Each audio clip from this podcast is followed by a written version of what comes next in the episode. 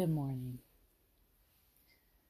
Join me in a few uh, medleys that I feel like I need to sing today because I just feel uh, singing coming up in me. So I'm going to sing first. Pass me not, O gentle Savior. Hear my humble cry. While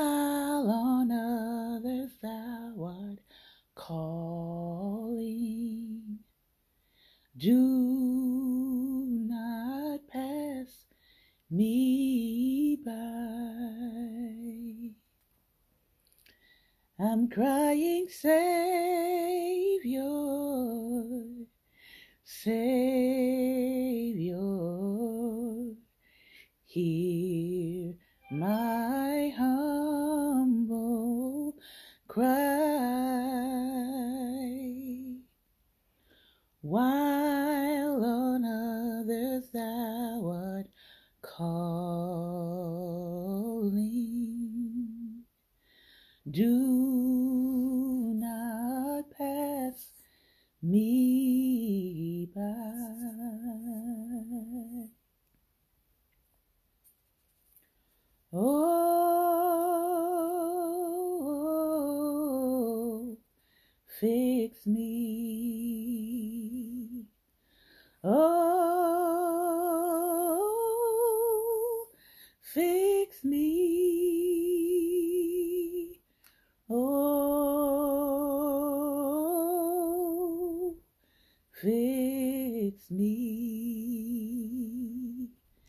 Fix me, Jesus. Fix me. Fix me for my long white robe. Fix me for my starry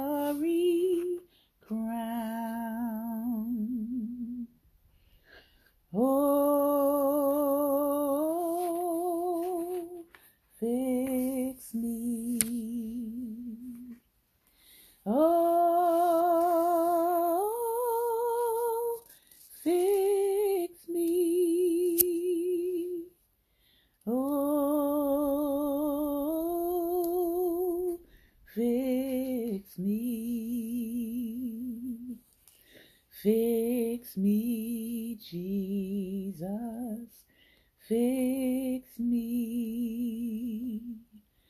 Fill my cup, Lord. I lift it up, Lord. Come and quench this thirsting in my soul. Bread of heaven, feed me till I want no more. Fill my cup, fill it up, and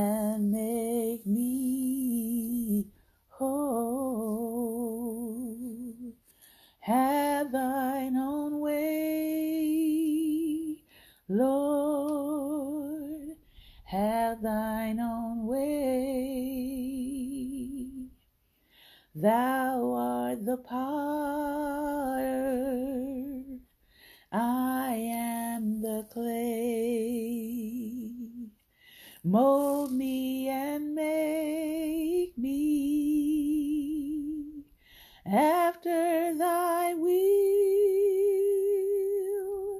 While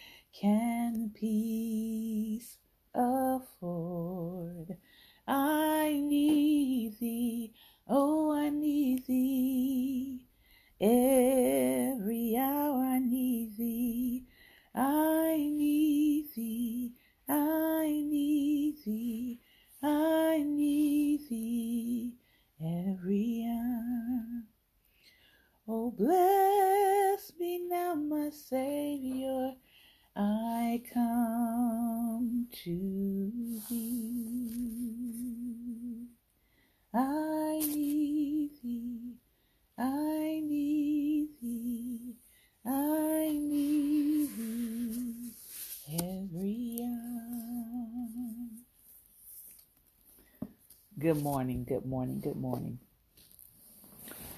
I hope that you're having a great and wonderful day.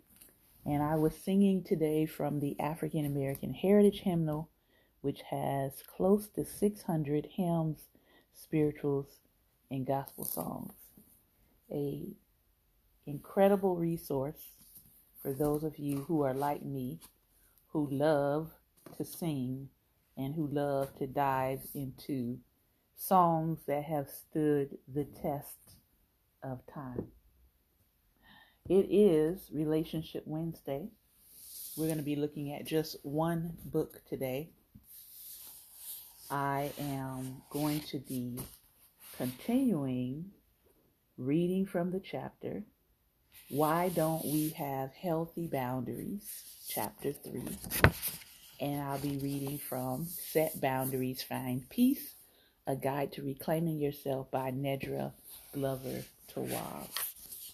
We're looking at the section entitled Modeling today.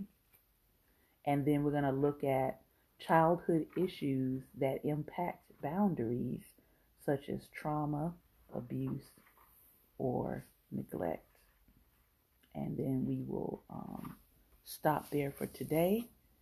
I will uh, open it up for some conversation, and we're going to end a little bit early today um, because I do have a appointment a little bit later. I don't know what the temperature is where you are, but I think my temperature gauge says it feels like three degrees outside. So, yeah. if you're dealing with the cold today, if you are in the midst of the storm, we still have another round of snow coming our way on tomorrow. Um, so I encourage you to stay safe, uh, stay warm, stay uh, inside if you can at all help it because I know they said that it's not just the cold, but it is the Arctic wind and temperatures um, that are really affecting people. Um, taking, you know, and taking in that cold air to the lungs can be very detrimental. So, um, hopefully, you're able to stay warm, stay inside, uh, work remotely if at all possible. Let's jump into our topic today. Why don't we have healthy healthy boundaries? Chapter 3 under the section modeling. James Baldwin said this, and if you're just coming in, make sure you rewind because we had about a good five minutes of hymn singing. So if you love hymns, you'll enjoy the first five minutes of our show today. James Baldwin said, Children have never been very good at listening to their elders, but they have never failed to imitate them. Parents teach children by modeling. Parents who don't model healthy boundaries inadvertently teach kids or children unhealthy boundaries. I've worked with women who struggle to take good care of themselves. When I ask them, Did you see your mother caring for yourself? they inevitably answer, No. These women not only don't know how to care for themselves, but they also feel severe guilt when they do practice self care. They've been taught that self care is selfish and would make them a bad person. They've seen their mothers personify a selfless image of womanhood, so in their attempt to be a woman, they repeat what they saw. But our mothers were burned out too. It's just that their generation often believed that they were obligated to do everything for others without complaining about it. Awareness of the need for self care is on the rise today, and self care is becoming more acceptable, but it hasn't always been that way. Just a few decades ago, the literature on self-care was very sparse. At Barnes & Noble's in 2018, books about self-care outsold books on diet and exercise. In the last few years, people have begun to learn that weight issues are often a symptom of the mental and emotional health issues they face. What many people don't realize, however, is that often poor self care is an issue with boundaries. When we consistently exercise, we set expectations for ourselves, defining what behaviors and habits we can and cannot accept.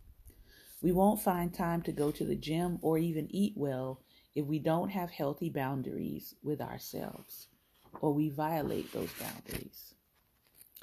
When it isn't okay to say no. Children learn whether it's okay to say no from their parents. Learning is either direct or indirect. Firsthand, children see how their parents respond to being told no, either by siblings, other family members, or outside adults.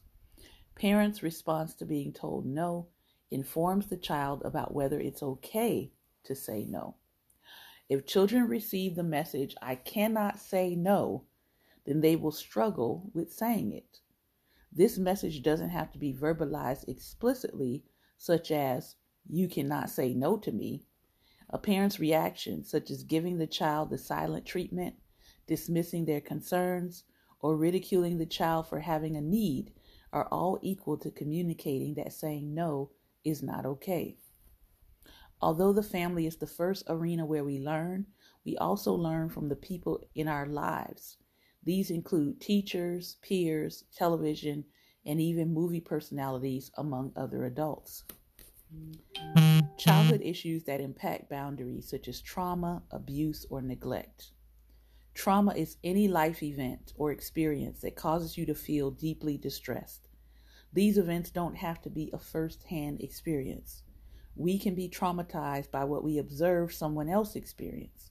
For example, if we witness domestic violence in our home, we're impacted, even if we are never physically or verbally abused ourselves. We may experience trauma as a result of a death of a loved one, a bad accident, abuse and neglect, bullying, abandonment, divorce, or an incarcerated parent. The experience of trauma shifts our brain and body into survival mode. This is one way in which unhealthy boundaries become a tool for survival. If we believe our survival hinges on our relationships, it will be exceedingly hard to set boundaries in those relationships. If we feel that we have no other options or way to get out of a particular situation, setting limits may not seem like a reasonable course of action. Abuse. Physical abuse and emotional abuse are boundary violations. When people are unaware that this type of treatment is wrong, they may view abuse as an expected part of a relationship. Victims of physical or emotional abuse find it hard to set boundaries with their abusers. When victims start to believe they are responsible for their abuse, or when they start to sympathize with the perpetrator, trauma bonding occurs. Trauma bonding limits our ability to set boundaries because we think we're the cause of the perpetrator's actions. People who grew up in abusive homes have a higher likelihood of developing trauma bonds later in life. Also, the longer the abusive relationship continues, the harder it is to leave. Trauma bonding happens in families where children believe that they are responsible for what is said and done to them. Verbal abuse, for example. If I would have listened, my mom wouldn't have yelled and called me names. Physical abuse. My dad had been drinking. I should have known better than to ask him anything. He hit me when he's been drinking. I have to stay out of his way. In adult relationships, the situation may look different but trauma bonding can still be a part of the relationship. Verbal abuse example with a partner. My partner doesn't like questions. That's why he yells at me when I ask questions. I need to figure things out without ticking them off. Physical abuse. When my wife is upset, she throws things at me. It's just how she deals with her rage. When you're manipulated into believing that the abuse was your fault, it's a boundary violation. Regardless of the reason behind the abuse, it's never okay for someone to abuse you. Even if the person is a parent, a partner, or someone you trust, manipulation is an essential factor. People who have been abused find it especially challenging to believe that others will be willing to meet their expectations. Physical neglect. This kind of neglect involves the absence of necessities or lack of care given to physical needs. Children who are physically neglected may not be adequately nourished or may appear unkempt. While we might assume the neglect is because of a lack of finances, this isn't always the case. Neglect can occur even in homes where financial resources are available. Emotional neglect. This is the absence of enough emotional attention. Emotionally neglected loved ones can be well meaning, so victims of neglect tend to sympathize with the neglectful person. It may seem ironic, but emotional neglect can sometimes be a result of too much closeness. Enmeshment prevents us from establishing a sense of individuality. It leads us to believe that we are responsible for how others feel, so we protect and shield them from what we perceive as undesirable outcomes. But meeting the emotional needs of a parent is not a job for the child. Here's a mm-hmm. reminder for adults who experience emotional neglect in childhood. It was never your job to be the man of the house, to be the confidant for your parent, to take care of your siblings, to learn things without parental guidance, to keep the peace within a chaotic home, to figure things out without emotional support, to be responsible for bills when you were a child. Children's boundaries are violated when children are placed into adult roles even when those roles happen as a result of necessity. In Justin's case, as we read earlier, someone needed to be there to help with his younger brother, but another adult, such as his dad or a grandparent, could have taken on that responsibility. Consider the damage done to Justin's relationship with his parents and his siblings. He didn't have a normal sibling relationship with his brothers, as he was tasked with managing their needs. With his parents, he was a confidant and was unable to get his own emotional needs met by his parents. When someone neglects us, it's hard for us to believe that they would be willing or able to accept our requests. In chapter 8 of this book, we will dive into how trauma impacts our ability to set and execute boundaries. And we are going to stop there for today.